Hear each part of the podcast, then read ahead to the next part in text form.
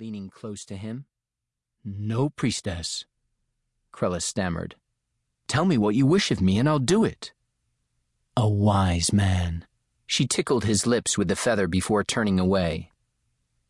You know of the Grey Lady? Had he failed already?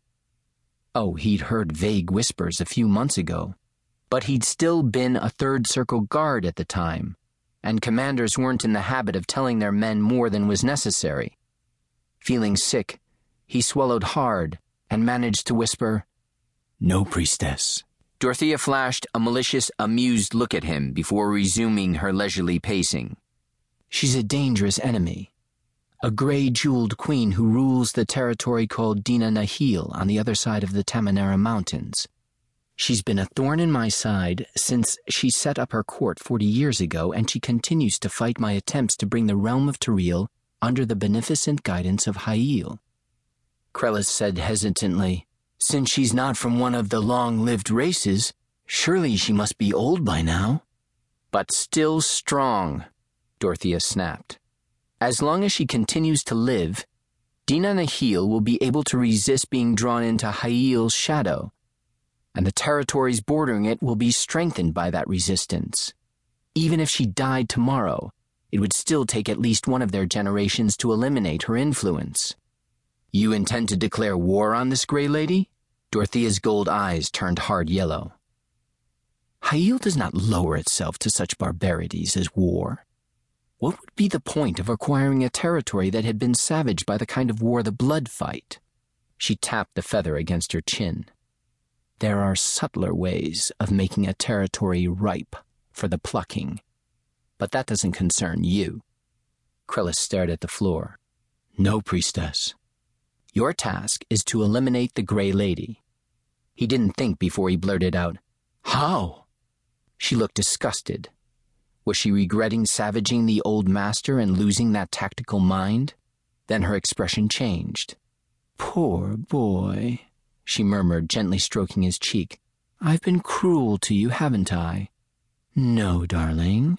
She pressed her fingers against his lips. You needn't deny it. There's no reason why you would know that bitch's habits. She stepped back and sighed. Grizelle is too well protected in her own territory for you to reach her there. However, over the past few years, she's come out of her lair twice each year for the slave auctions at Raej. Slave auctions? Krelis's gold eyes lit up. Dorothea shook her head. Raej is considered neutral ground. If a queen were killed there for any reason, others might hesitate to visit and then how would everyone sell the toys they're ready to discard and buy new ones? A slave could be replaced with a loyal servant, and then. She doesn't buy anyone from Hayll, and there are no loyal servants outside of our own people. Sometimes not even within our own people. Krelis leashed his frustration. This was the first important task she'd given him since he became Master of the Guard a few months ago. He wouldn't fail. He wouldn't. Then, what should I do, priestess? Dorothea stopped pacing. Lord Krelis, you're the master of the guard. How you accomplish this is entirely up to you. Her expression softened. However, if you wish me to, I'll use my particular craft to assist you in whatever way I can. He breathed a sigh of relief. Thank you, priestess. Dorothea studied him for just a little too long. Then she smiled. I knew I'd made the right choice in my new Master of the Guard. I made the same offer to your predecessor, but he didn't want my help.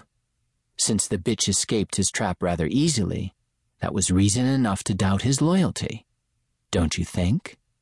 Remembering what the former master's face looked like now, Krelis shivered. Yes, priestess. I'm not going to have to worry about your loyalty, am I? No, priestess. Dorothea walked up to him and wrapped her arms around his neck. You know, darling, I'm very generous with a male who pleases me. She rubbed her breasts against his chest, kissed him thoroughly, then purred. That's to remind you of the rewards that come from serving me well. And this, she tucked the large white feather into his belt will remind you of the penalty.